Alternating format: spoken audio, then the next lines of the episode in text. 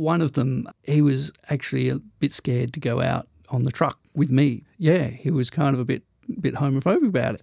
One of the other members said, "Why? You know, he's going to, he still can fight fires." Uh, eventually, he came around. He changed his whole mindset. He realised that we're a team. I'm just as capable as him as putting those fires out. Uh, when it came to the marriage equality vote, he voted in favour of it because because of that um, interaction that he had with me.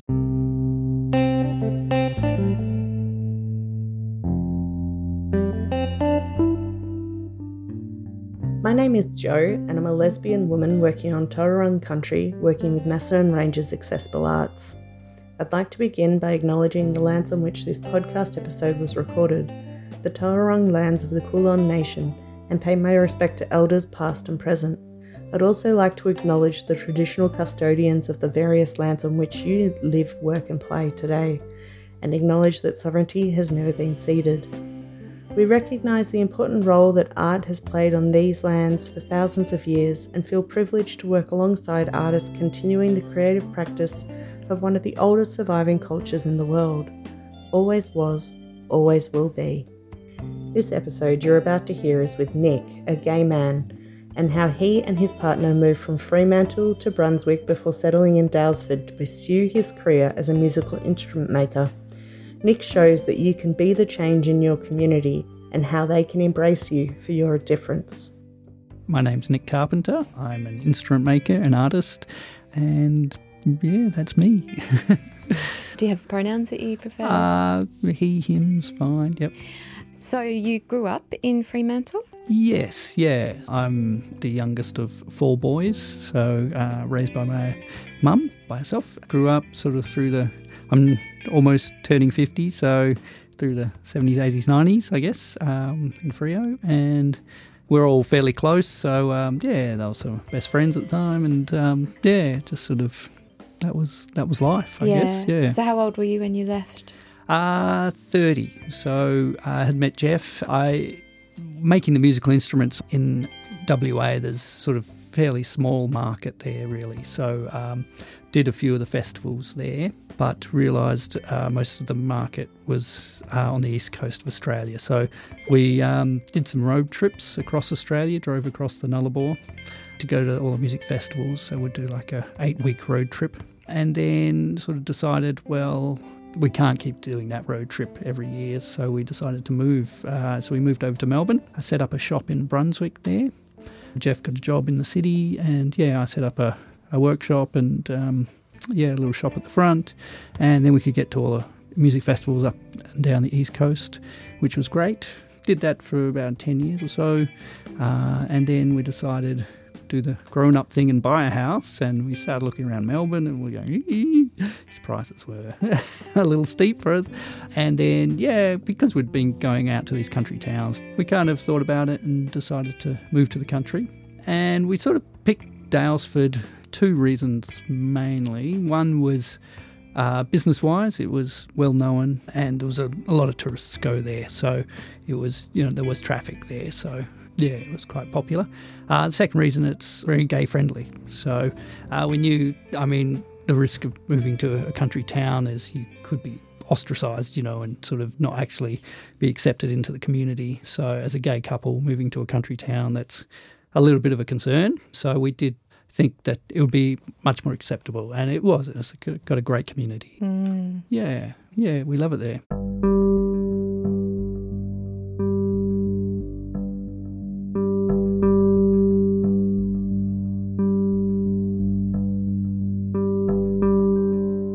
Comfortable sharing your coming out story? Yes, yeah. Did take me a while to kind of come out, I guess. Uh, it was probably, uh, I was 24 by the time I sort of realized, or came out.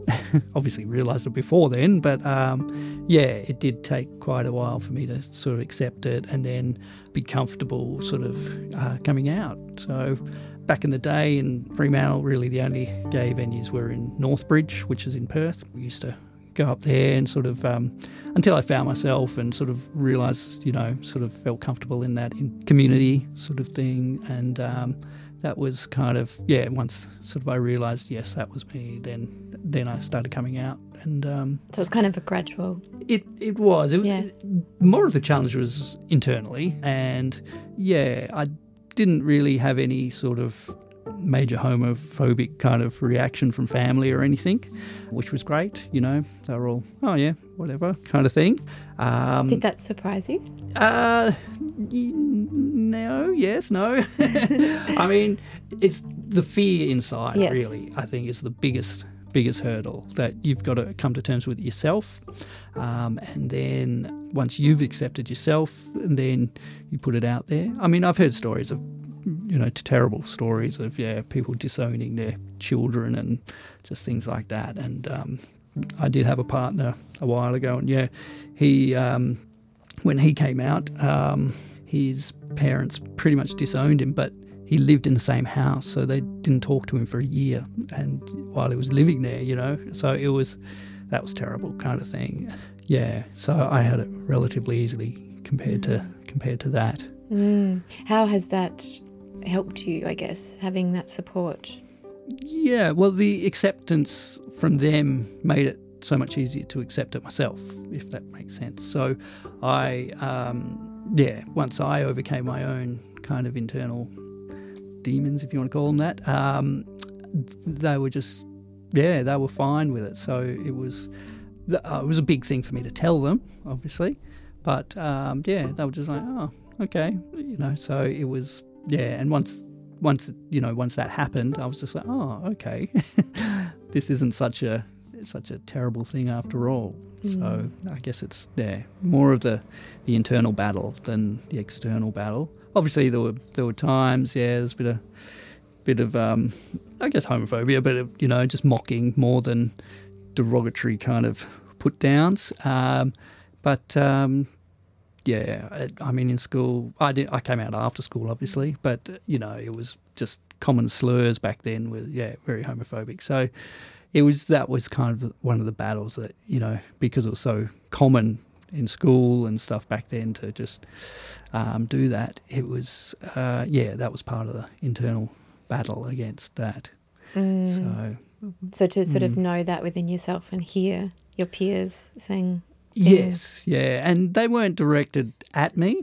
Direct, you know, I wasn't out then, but you just knew that it was it was so common that to be, you know, gay was a bad thing, you know, and yeah, made fun of pretty much. So you just sort of yeah, distance yourself from it. do you, yeah, how far do you think society has come? Uh, amazingly, Yeah. amazingly far. Yeah. Yeah, and looking back from when I went to school uh, to the previous generation, we'd come a long way from then and there as well. And yeah, obviously the whole laws and things are changed, which is which is great, and um, so more accepting. Um, and it's it's commonplace now. You know, a lot of TV shows. It's they're there. You know, there's gay characters, and it's just it's natural. It's not like, you know, that's the you know the big surprise in the the ending or the episode or whatever you know it's just they're there you know they're just normal people and it's yeah it's commonplace Mm. And do you remember where you were when the marriage equality vote was announced? uh yes i was at home but um yeah it was it was great it was a momentous occasion um which is fantastic uh, admittedly, my partner and I haven't been married, but it's great that we have the choice to, you know, and that's what it was about equality, which is having the, the choice. Mm. Yeah. Yeah. So, And coming to Daylesford, so you you moved from Melbourne to Daylesford. yes. Yeah. Yep. What role did the community in Daylesford play in your life at that moment in time? Uh, it was a big move. We'd never lived in the country before, um, and we didn't actually know anybody in the town. We knew a couple of people uh, in Trentham, which was, you know, 20 minutes away, but nobody in Daylesford. So we kind of went, okay, well, we've got to uh, put ourselves out and um, socialise and, yeah, find like minded people. And which was actually quite easy because the the community gathered at the local pub uh, every Friday night at that time, and yeah, as soon as we went there, we found we were welcomed with open arms, and uh, we got to know pretty much you know half the town very quickly, and uh, that was yeah that was kind of a really great time and. Um, there was no issue whatsoever that we were gay. Uh, there was plenty of other gay couples, plenty of straight couples, single people. It just it didn't matter. That was the good thing. Mm. What would you say to other people who are thinking about, you know, leaving cities uh, and coming out into regional areas? Yeah, good luck. no, no, uh, it's it, we we loved it. We really enjoyed the the change. We moved um, from a factory unit where we couldn't even see out the windows because they were all frosted to 20 acres. So we've got you know beautiful. We can barely see the neighbours from where we are. Uh, so that was an amazing change. I mean, people were saying to us when we were moving that aren't you going to be isolated and alone kind of thing. And we've actually found it's the opposite that we now know uh, back in the city, um, we knew maybe the neighbour next door, but that was it. Whereas here, we know all the neighbours. Um, far and wide, we know, yeah, we know a lot of the town. It's just there's a community there, so people stop and talk, and yeah, you get to know people. And um, living in the in the country as well, you do need to know your neighbours for fire safety and things. And yeah, so you actually there is a lot more community out here, which is a lot more social. So you know a lot more people, kind of thing. Whereas the city, kind of, I find people just wear blinkers and you know, you know, power along doing their thing and don't, yeah, don't interact as much. Yeah. What kind of contribution do you feel that you and your partner have made to the community? Uh, well, I I'm in the CFA. I volunteer for the uh, fire authority. That's obviously a safety thing as well. So it's good to be able to know how to protect our property as well as um, the neighbourhood sort of thing a funny story is in the CFA that I'm with. It's quite sort of out outside of Daylesford, so it's in the country, and there's quite a few older gentlemen that are in that group, and one of them he he was actually a bit scared to go out on the truck with me, uh, which I heard you know from a third party of someone else in the CFA. He was yeah he was kind of a bit bit homophobic about it, and then. Um, yeah, one of the other members sort of sort of said, you know, why? You know, he's going to, he still can fight fires. You know, he's capable. He's you know, and uh, eventually he came around. he changed his whole whole um, mindset about yeah that because I mean on the truck you're you're going into a dangerous situation and you really need to rely on the team around you. So you have to have confidence in that team. So he he eventually, yeah, realised that you know we're a team. I'm just as capable as him as putting those fires out, and he he eventually, uh, when it came to the um, marriage equality vote, he he voted in favour of it because because of that um, interaction that he had with me. So, which I didn't even know about until way after when we were having a conversation at the fire shed one day from someone else. So, yeah, you know, he was in his 80s, this gentleman, he was still fighting fires, you know. so um, good on him for doing his thing. But yeah, and just that mindset change that you know it's never too late. You can. Uh, and that was all simply through exposure, you know, um, meeting someone. You know, I didn't push my agenda, I, I didn't even bring it up, you know, but it's just his association with someone who is gay that he's never had before uh, finally changed his mind about everything. And it's just about you being you, isn't it? That's right. And yeah. forming a relationship, a yeah. connection that just cross, you know, it allows us to cross so many different bridges to meet each other. That's right. Yeah, yeah in different situations. So yeah, it's very heartening when you hear something like that too. Yeah. Because yeah, yeah. some and some beliefs are so entrenched. That's right. Yeah, believe. And especially at that age as well, you know, he's lived his whole life mm. uh, with those those um, ideals, and then suddenly he's he's able to change, mm. which is great. Mm. And I guess that's you know also highlights the the significance of regional communities becoming more and more diverse. Yes, yeah, that's yeah, it's like, it's happening. It's happening, yeah. And also not social media, but media in general is just more accepting of it. So the general public that just watches TV at nine, whatever, that they're seeing it, and it's it's becoming more commonplace. So it's more accepting, yeah, sort of throughout society. That's awesome. yeah.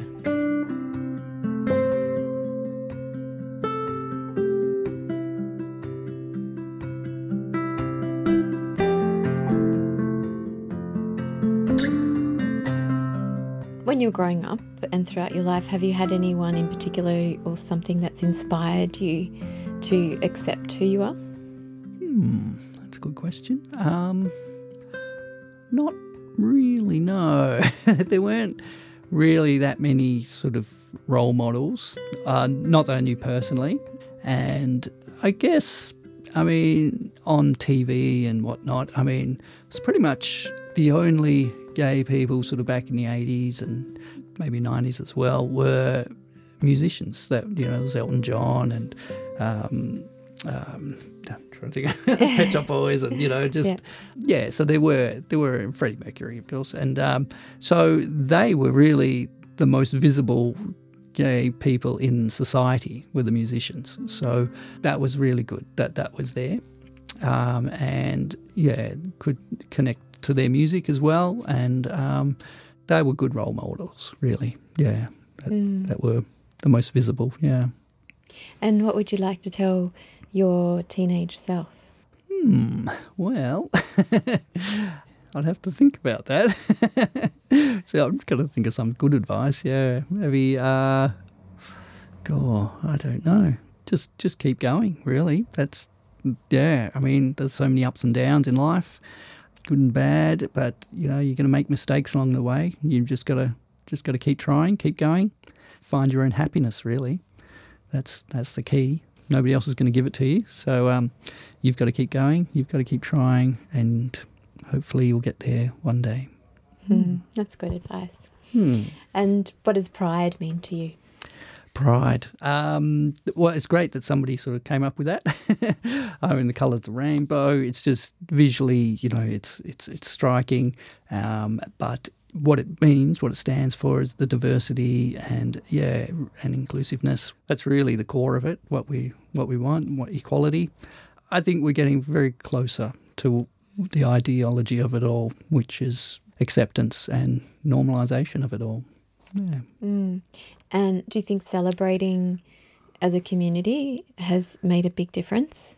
Yes, I mean, it's been going on a long time, and right when it needed to be celebrated, as in actually it was a needed to be a force to be reckoned with back then. Yeah, right from the early days. So it it was a, a protest march to begin with, um, all the marching, all of that. Uh, so, it, and then it became more accepted. So it became a celebration, uh, and I think that's amazing. That you know from where we've come from uh, and we've come a long way. So it's it's great that what it represents and what it's created. Yeah, mm. just the awareness of it all. Some people see it as just a big party, but some people see it as yeah, much deeper than that. Yeah, it's different for everybody, I guess, on mm. different levels. You're in a long-term relationship. Yes. What does it take to have a long-term healthy relationship? Make it, you know, make it work.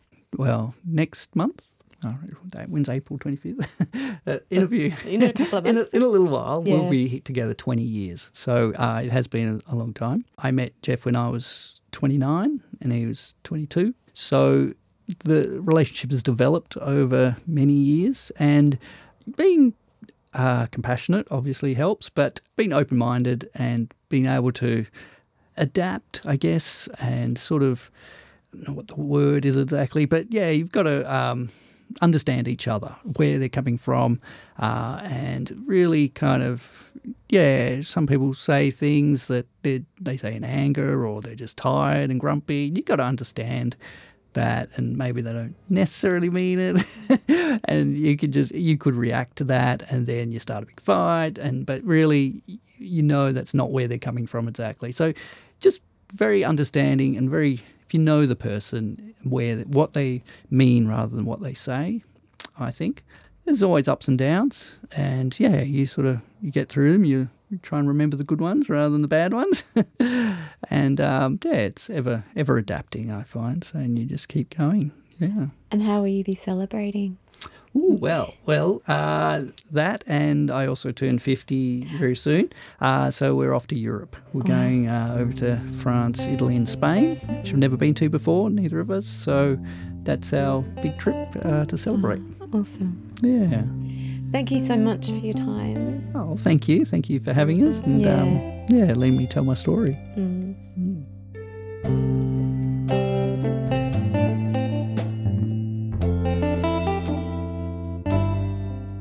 This podcast is released every Tuesday and Friday and could not have been possible without the support of our local community partners, Midsumma and the Fairer Victoria portfolio of the Victorian State Government. Throughout this series, you will hear firsthand the successes, hopes, dreams, fears, and struggles of diverse members of our community. Pridefinder, the Rainbow Road Trip, was a travelling project commissioned during the 2023 Midsumma Festival as part of the state government's initiative Victoria's Pride. Helene Thomas, an award winning creative audio producer, journalist, and queer ally, developed a mobile story studio with the purpose of encouraging connection, cultivating empathy, and preserving people's experiences. As much of Victoria's queer history relies on verbal recount, Midsumma, Helene, and the Pridefinder connected with regionally living LGBTQIA Victorians to help capture their unique stories. These conversations are frank, honest, and reflect the language, thoughts, history, and opinions of the individual. Views may not be shared by Midsumma or the Victorian State Government. Please keep yourself safe and refer to the show notes for specific triggers related to each episode. If something in this podcast has made you feel uncomfortable or brought up challenging feelings, please seek support from a loved one or from one of the helplines listed at the bottom of the show notes.